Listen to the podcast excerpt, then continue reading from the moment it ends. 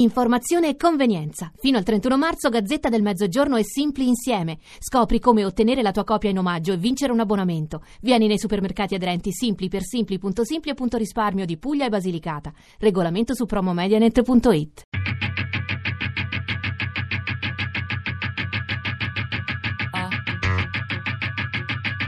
Tre soldi. L'obbedienza non è più una virtù. L'esperienza dell'ex centro di accoglienza di Pisa. Di Mimma Scigliano. Il vero ingrediente di tutta questa storia è stato non il fare per, ma lo stare con, il crescere insieme, l'informarsi insieme, perché nessuno di noi era un esperto sull'emigrazione, sui richiedenti asilo e rifugiati, tutti noi era la prima volta che ci relazionavamo a un'esperienza del genere, come per loro era la prima volta che si relazionavano a un'esperienza da, da essere accolti. Ho imparato che il problema degli altri è uguale al mio. Sortirne insieme è politica, sortirne da soli è avarizia. Don Lorenzo Milani. Don Lorenzo Milani insegnava ai suoi ragazzi a essere cittadini sovrani e a prendersi a cuore il mondo. Così la disobbedienza civile si trasforma in atti concreti di civiltà.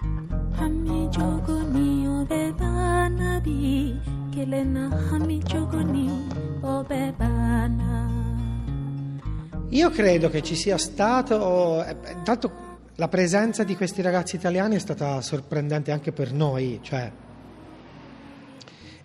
in qualche modo io sono parte di un'associazione, anche se lo faccio di volontariato, sono una specie di professionista dell'accoglienza, nel senso che mi occupo di queste cose da sempre. Invece al centro autogestito vedevi ragazzi che non avevano mai, non si erano mai occupati di immigrazione, no? E con una generosità eh, sorprendente, io credo che sia scattata una molla generazionale, cioè questi ragazzi erano giovani e vedevano nei migranti dei loro coetanei, delle persone che potevano, potevano essere anche loro, non so come dire, c'è stata una specie di identificazione. Sì, sì, io vengo da, dalla Sardegna, sono quindi un migrante pisano e siamo un po' tutti migranti, chi non si è mai spostato, chi vive dove sono nati i loro genitori, i loro nonni, e, anzi quasi dovremmo dire, quasi a me non dovremmo dire, quasi a me viene a pensare, mamma mia, cioè quando sento le storie di, di persone super radicate dico, mamma mia, come fai a non spostarti mai, come fai a non, non respirare, mi sento soffocare. Secondo me non c'è differenza di colori o di qualche sia cosa non c'è differenza. Come sono ragazzi dell'Africa, come sono anche italiani.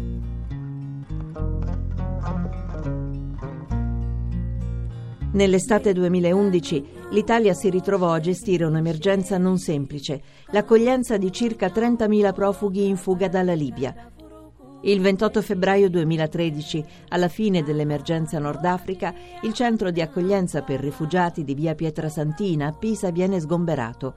11 ragazzi del Chad si rifiutano di lasciarlo e decidono di autogestirlo, sostenuti da un gruppo di giovani italiani.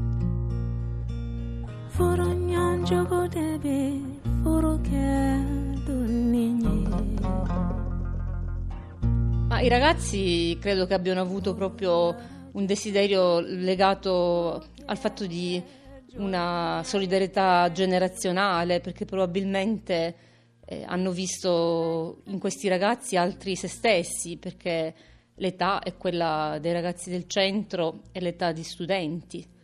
E quindi questo li ha aiutati moltissimo, secondo me, ad avvicinarsi eh, tra di loro, no? a condividere generazionalmente questa esperienza. Insieme abbiamo cercato di superare i problemi informandoci, formandoci tra di noi e soprattutto unendoci, un'unione, cioè creando un'unione molto forte che ha portato appunto ad avere un rapporto di fiducia fortissimo per cui i ragazzi il 28 febbraio da una parte erano completamente coscienti dei loro diritti e dei diritti negati che avevano subito in, in passato, dall'altra parte erano molto forti perché di fronte a tutte le pressioni che le istituzioni hanno provato a mettergli, loro non hanno ceduto. Arriva il capo di Croce Rossa e dice ragazzi domani, diceva che ragazzi domani il centro accoglienza è chiuso, capito? Domani prendete 500 euro, 500 euro andate via. Noi, oh, perché quello che non ho parlato prima di questo, solo domani, così non si va. Lui ha detto no, ok, domani è punto, domani non c'è prendete 500 che volete, non volete, domani io chiudo la, quella centro accoglienza. Perché siamo, eh, abbiamo deciso di rimanere perché eh, la soluzione è questa, se rimani, combatti, vincerai. se non combatti perché davanti non abbiamo nessun diritto, se, perché abbiamo le impronte qua in Italia, quindi davanti non abbiamo diritto. O se no andiamo lì e uno brucia le maniche, le impronte e fa altri due anni, tre anni di, di vita buttata così. E lì abbiamo deciso di rimanere al centro, cioè siamo, in quel periodo non abbiamo nemmeno i documenti, quindi siamo rimasti lì e sono arrivati i nostri amici.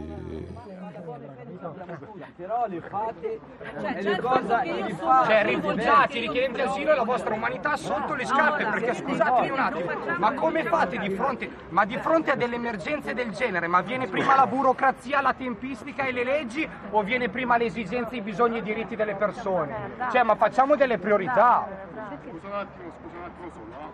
È inevitabile che delle lacune clamorose ci sono state che vanno a ledere i diritti di questi ragazzi che si trovano, parola dei ragazzi, parola dei ragazzi, si trovano fuori da lì nella stessa situazione in cui erano prima di entrare. Per cui rendetevi conto che di percorso non c'è stato. Il percorso va fatto, è una violazione di diritto, non sto dando attribuzione di colpe, perché ce ne fosse uno che mi ha detto sì è colpa mia. Cioè sia è colpa della mia associazione, no, la Croce Rossa non è colpa sua perché si doveva occupare dell'assistenza, la Ciccone non è colpa sua perché non aveva disponibilità di fondi, la Regione non ci può fare niente, il Centro Nord Sud mi dice che è una problematica a livello nazionale e che quindi qua non potevano fare niente, ma ragazzi, oh, ma l'umanità prima di tutto, sappiamo che ci sono questi problemi, ma io mi rifiuto di tirargli i letti fuori da qua. Che mi, che mi licenzino, io mi rifiuto di tirare i letti fuori da qua, perché so che sono ragazzi che se ci parlo un secondo, Zin dove vai stasera? E mi dice non lo so, io come faccio a togliere il letto dalla camera? Come faccio a toglierlo? Con che coscienza glielo tolgo? Con che coscienza glielo tolgo?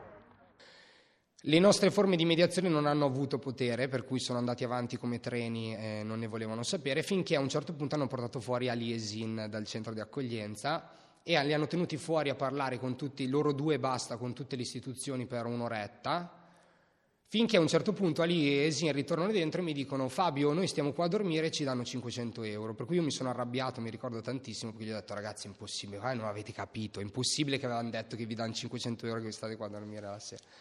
No, no, guarda che così, sì, mi dice, guarda che così io gli ho detto, so che è crollato l'Unione Sovietica, so che è crollato il muro di Berlino, noi non crolliamo, al che ho realizzato che le istituzioni avevano finalmente capito qual era il livello di coscienza e di unione che c'era tra noi ragazzi, per cui si erano rese conto che era impossibile quella giornata cacciarli da quello spazio. Per cui è iniziato il percorso, la mattina dopo è iniziato il percorso di autogestione del centro d'accoglienza. I rag- cioè, io adesso se la ripenso ancora il 28 febbraio mi sembra una roba assolutamente cioè, quasi illogica, perché eravamo veramente in una situazione di disperazione assoluta, perché il primo marzo inizia l'autogestione del centro d'accoglienza, cioè il 28 febbraio a sera portiamo a casa il risultato. Sta succedendo è questo, che noi cerchiamo di poter parlare con il comune, con gli assistenti sociali, con tutto, in maniera che ognuno di voi esce di qui, sta tre giorni, quattro giorni, cinque giorni in albergo, però poi dopo trova un posto, mm? che può essere anche un posto provvisorio, momentaneo, per un periodo, però avere la sicurezza che ognuno di voi in qualche modo si sistema. Eh, Moaz, che fai traduci piano piano? مهم. يعني تو قاعدين نتحدثوا معاه اللي جو تو كيا نحبوا نوصلوا معاهم انه نعملوا موعد مع الممثلين تاع الكومونه والبريفكتوره انهم يوعدونا انه انتم كي تخرجوا اليوم من هنا فهمتني كي تخرجوا اليوم من هنا تاخذوا Eh, l'unico aspetto virtuoso che abbiamo avuto a livello delle istituzioni è stato appunto con il Centro Nord-Sud, che è l'organo provinciale preposto alle migrazioni che ci ha dato una grandissima mano nei mesi successivi e grazie al Centro Nord-Sud siamo riusciti ad attivare dei tirocini formativi con un progetto Giovani Sì, che è un progetto qui della Regione Toscana, tirocini formativi retribuiti a 500 euro al mese per tutti i ragazzi. Chiaramente dall'inizio dell'autogestione all'inizio dei tirocini è passato un bel po' di periodo di tempo, quindi bisognava pensare come facciamo a campare in questo periodo. Si è iniziato a organizzare delle cene di autofinanziamento che spesso si facevano o al centro d'accoglienza o all'ex colorificio liberato. E, um, oltre alle cene di autofin- queste cene di autofinanziamento ci permettevano di mettere da parte parte dei, cioè un, un, po' di soldini per eh, acquisti di cibo e cose varie. Oltre a questo, mi ricordo abbiamo avuto una riunione con Nicola, un nostro carissimo amico di Palermo, insieme a tutti i ragazzi dove maieuticamente ci siamo seduti intorno al tavolo e iniziare a discutere insieme su cosa si poteva fare. Per cui ragazzi, cosa sapete fare, cosa sappiamo fare? No, noi non sappiamo fare niente. Come non sappiamo fare niente? È possibile, c'è sempre qualcuno, qualcuno di noi sicuramente sa fare qualcosa.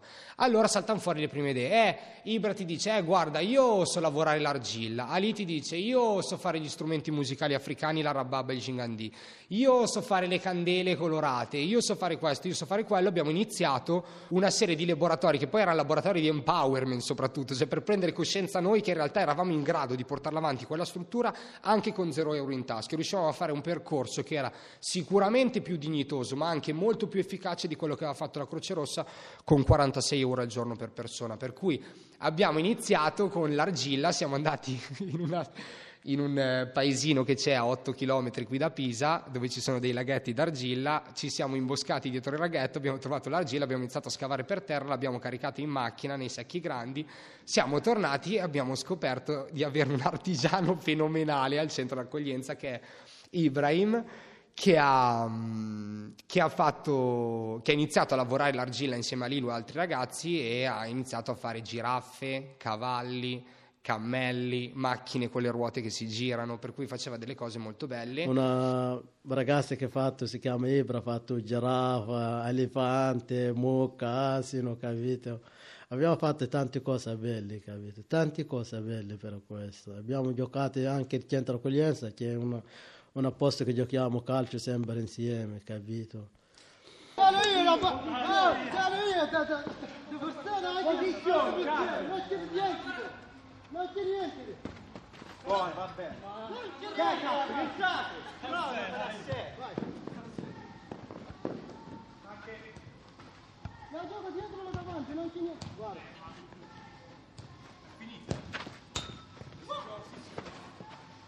va bene. Dai, cazzo, pensate, bravo, vai. La gioco dietro o davanti, non c'è niente, guarda.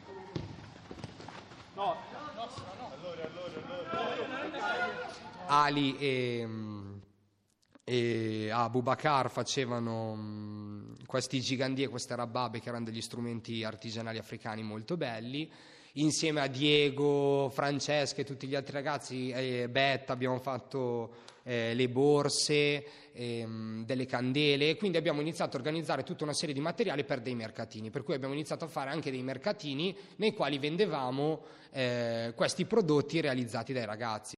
Poi un altro, un altro, un'altra stupidata che ci era venuta invece in mente da fare è tutti intorno al fuoco la sera ci viene in mente per scherzo di parlare dei cammelli perché c'erano i ragazzi là in um, Abdul e altri ragazzi del centro d'accoglienza che avevano lavorato con i cammelli in, in Egitto e che mi dicevano che nel caso avessimo voluto portare un cammello in Italia, in realtà loro lo riuscivano a recuperare a prezzi bassissimi. Per cui abbiamo iniziato a informarci sul prezzo di, tra- sul, sul, sul prezzo di trasporto perché in realtà ci eravamo tutti completamente flashati, entusiasmati all'idea di portare un cammello al centro d'accoglienza con le persone che erano in grado di, di prendersene cura e poi di giorno portare il cammello in Piazza dei Miracoli perché in Piazza dei Miracoli ci sono appunto le persone che fanno fare il giro col cavallo. Se noi ci fossimo presentati col cam- che facendosi pagare l'ira di Dio per cui.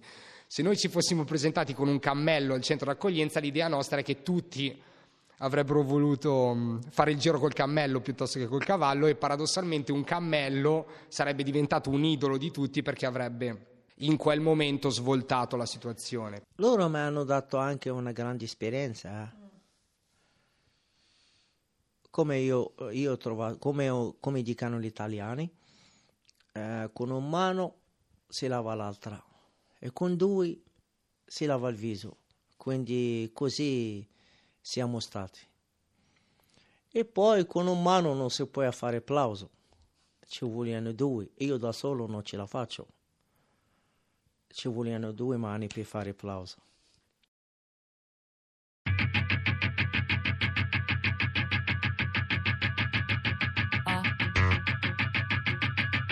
L'obbedienza non è più una virtù. L'esperienza dell'ex centro di accoglienza di Pisa. Di Mimma Scigliano.